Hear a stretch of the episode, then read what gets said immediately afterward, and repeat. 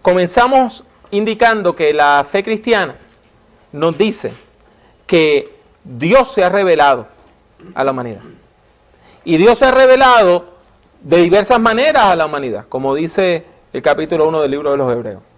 Dios se ha revelado en primer lugar a través de la historia del pueblo de Israel. Por eso tenemos un Antiguo Testamento en nuestras Biblias, acerca de todo ese devenir histórico donde Dios estuvo lidiando con Moisés, con el pueblo, con la creación del pueblo de Israel. Ahora bien, la revelación definitiva de Dios viene a través de Jesucristo, de la persona histórica de Jesucristo. Por eso tenemos un Nuevo Testamento. Entonces, la Biblia es palabra de Dios. Pero ¿por qué la Biblia es palabra de Dios? Bueno, ¿qué dice Juan capítulo 1? Que en el principio era el verbo. Y ese verbo era con Dios y ese verbo era Dios. Y nos va a decir que ese verbo se encarnó en la persona de Jesucristo. Por lo tanto, la palabra de Dios es Cristo. Es Jesucristo. La Biblia es palabra de Dios porque por medio de la Biblia es que conocemos a Jesucristo. ¿Está bien? O sea que tenemos que tener cuidado de no tener un entendimiento mágico de la Escritura. La Biblia es palabra de Dios porque nos habla de Jesucristo, quien es la palabra de Dios hecha. ¿Está bien? Eso es un principio básico. Entonces, cuando hablamos de la palabra de Dios, queremos decir que la predicación es también palabra de Dios.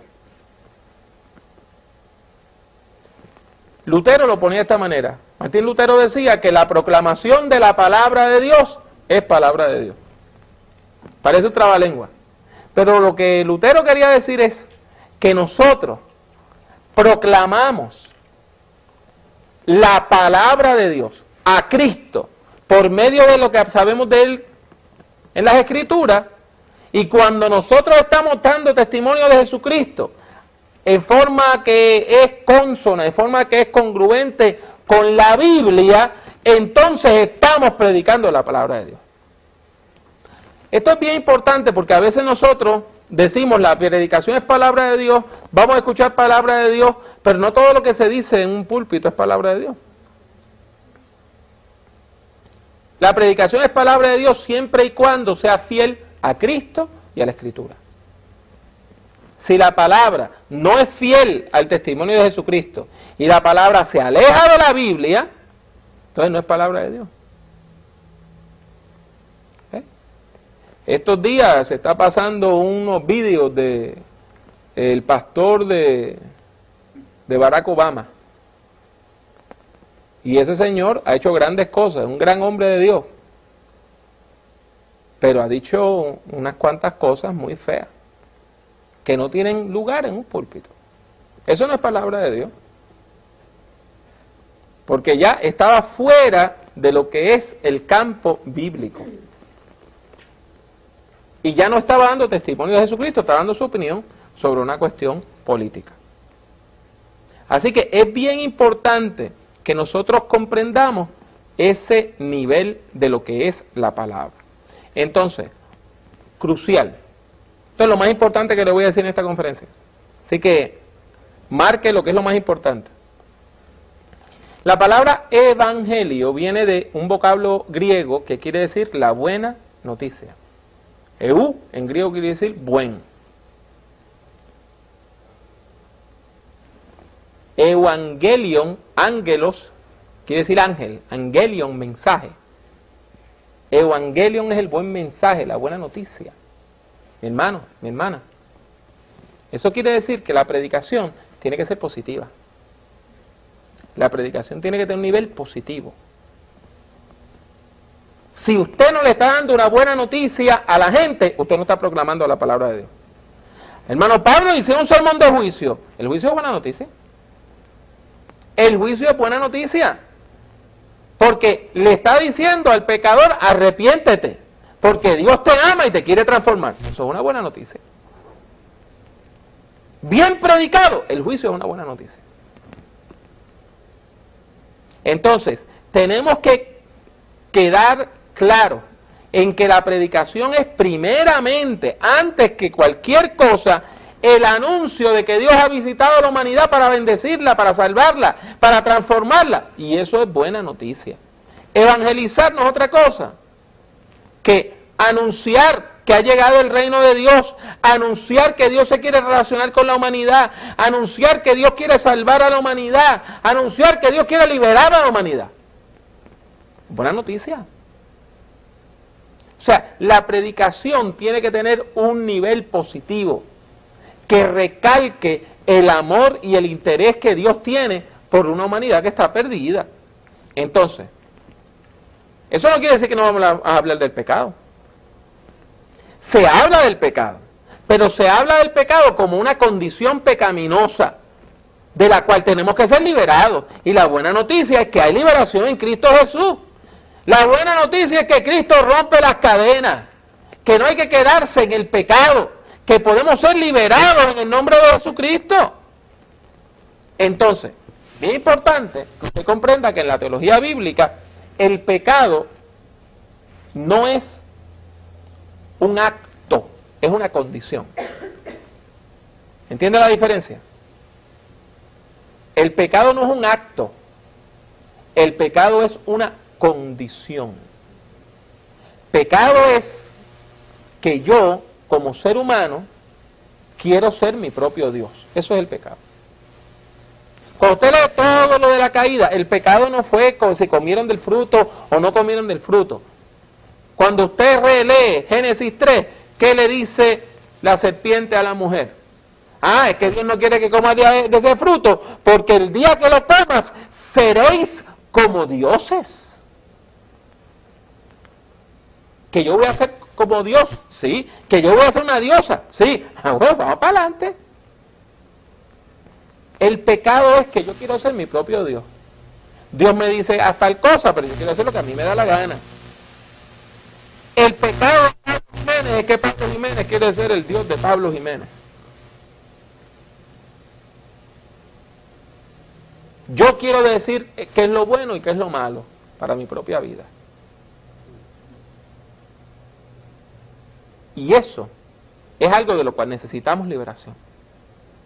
Entonces, es importante que nosotros comprendamos que de nada vale que usted logre que una persona deje de hacer un pecado o deje una actividad pecaminosa si no brega con la condición de pecado. Entonces, ahí es que viene la redención. La redención, mire, esto es lenguaje que viene del tiempo de los esclavos. En el tiempo de la Biblia, la esclavitud no tenía nada que ver con el color de la piel. La esclavitud tenía que ver con el manejo del dinero. No había ley de quiebra. Si usted debía tanto y tanto y tanto dinero que no podía pagar, ¿sabe qué? Usted se tenía que vender a usted mismo como esclavo.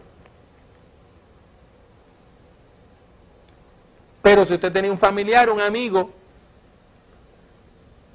podías redimirlo y decir, espérate, espérate, ¿cuánto, cuánto te debe fulano? Ah, fulano te debe tanto. Ah, pues no hay problema. Yo te lo pago. Y usted quedaba libre. Pues entonces lo que queda claro es que la deuda que nosotros teníamos con Dios ha quedado pagada en Cristo Jesús. Nosotros entonces hemos sido redimidos. Esa es la buena noticia que el castigo que nosotros debimos llevar fue pagado. Entonces, eso nos lleva al discipulado cristiano. Yo le estaba comentando a Félix hoy que si la gente entendiera lo que es el discipulado cristiano, hubiese menos peleas entre las iglesias.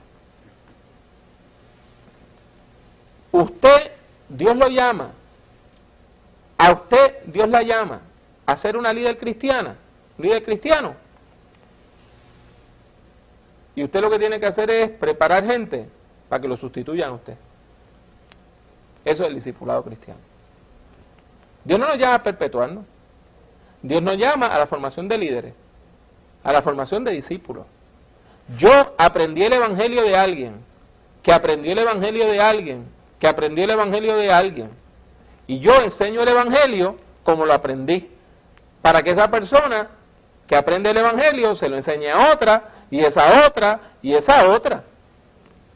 Estamos en una cadena de discipulado. Entonces, tiene que quedar claro que esa cadena de discipulado implica una forma de vida, un estilo de vida, donde nosotros vivimos en comunión con Dios y tenemos crecimiento espiritual, madurez en la fe. La predicación también tiene que ver con el cuidado pastoral. La predicación es una forma de dar cuidado pastoral. La predicación es una forma de usted trabajar con la gente en sus necesidades, en sus problemas, en sus luchas. La predicación es una manera que usted tiene de cuidar a la gente. Por eso existe el sermón de tipo de cuidado pastoral. Por ejemplo, hoy, con mucho dolor, hoy, mientras yo estoy con ustedes, se ha estado llevando a cabo en mi iglesia un sermón, un, culto funerario. Porque un caballero, don Isabel Valentín, don Chabelo, murió de 99 años, cumplido el martes santo. Y un hombre que le dedicó toda su vida al Señor. Conoció a Jesucristo siendo joven, levantó toda su familia en la fe. Fue un padre ejemplar, un abuelo ejemplar, un bisabuelo ejemplar. Pues mire, ese sermón es un sermón de cuidado pastoral para bendecir a esa familia, para celebrar la vida de ese hombre, para ayudar a esas personas a procesar la pérdida, ¿entiendes? La predicación es una forma de dar cuidado pastoral. Ahora bien, la predicación también afirma la presencia de Dios. Entonces nosotros tenemos que recordar que nuestro tema principal es Dios. Dios es el principio, Dios es el fin de la predicación. Amén. Entonces, no importa el carácter de su sermón, nosotros afirmamos la presencia del Espíritu Santo de Dios. Ahora bien, eso ha sido sobre la teología de la predicación. Pero nos queda el tema de la obra del Espíritu Santo. Mire, la teología cristiana es nacida del Espíritu Santo. ¿Qué fue lo que dijo el Cristo que nos habla el Evangelio según San Juan cuando estaba preparando a los discípulos para su partida? El Espíritu Santo los va a guiar a toda verdad. Tomará de lo mío y se lo Ahora sabe, el Espíritu Santo nos convence de qué? De juicio, de pecado, de justicia. O sea, el Espíritu Santo es el gran maestro de teología. Entonces la teología cristiana es una disciplina espiritual. ¿Entiendes? Hay gente que ve la, la, teología cristiana como algo carnal o algo. No, no, no, no, no, no. La teología cristiana verdadera emana del Espíritu Santo. Y entonces la Biblia nos habla de que hay un don, un don que Dios da, un don divino, un carisma que da el Espíritu Santo, el don de interpretar, el don de conocer, el don de ciencia y sabiduría. No es que usted adivina que quién le duele la espalda, eso no es el don de ciencia y sabiduría. el don de ciencia y sabiduría es la capacidad de usted poder pensar y comprender la fe cristiana. Entonces, ese espíritu nos lleva a la verdad. Y eso está bien claro en los textos de los cuales estamos hablando. El espíritu nos lleva a la verdad. Nos conduce a la verdad. Y eso lo podemos ver en Juan 14 y Juan 16. Entonces, la Biblia nos dice que ese Espíritu Santo está con nosotros y está en nosotros, actuando. Y usted tiene que entender, usted no puede predicar efectivamente si no tiene esa dependencia del Espíritu Santo de Dios. Eso nos lleva a la santificación. La santificación no es otra cosa más que ese proceso por medio del cual el creyente se resiste a los ataques de las fuerzas del mal, del pecado y de la muerte y empieza a ser capacitado por Dios para poder predicar la palabra, exponer la palabra, una palabra que la predicamos porque la vivimos, primeramente en santidad y en integridad. Entonces, tiene que quedar claro que el propósito principal de la predicación es la vida, aprender a vivir, aprender a vivir de forma agradable a Dios. Ese es el propósito principal nuestro. El propósito principal nuestro es afirmar que Dios está con nosotros en las luchas de la vida, que Dios está con el pueblo hispano en las luchas de la vida, que Dios está en el barrio, en la lucha de la vida, en esa lucha por la vida, Dios está con nosotros. Entonces, el Espíritu Santo nos capacita para la vida. Y volvemos al tema de los dones. Los dones del Espíritu Santo no es para hacer un show religioso. Son dones para vivir. Dones para ser capacitados. Dones que Dios nos da para poder hacer las cosas que necesitamos hacer para honrar a Dios y para poder proclamar el mensaje del Evangelio. Por lo tanto, el cultivo de la vida espiritual, el cultivo de la espiritualidad, el cultivo de la oración, es el cultivo de una vida cerca de Dios, es sine qua non. Si usted no tiene eso, usted no puede proclamar la palabra de Dios con efectividad. Y eso es alguna de las ideas, y hay algunas de las ideas que de las cuales les habla el capítulo 1 del libro de principios de predicación.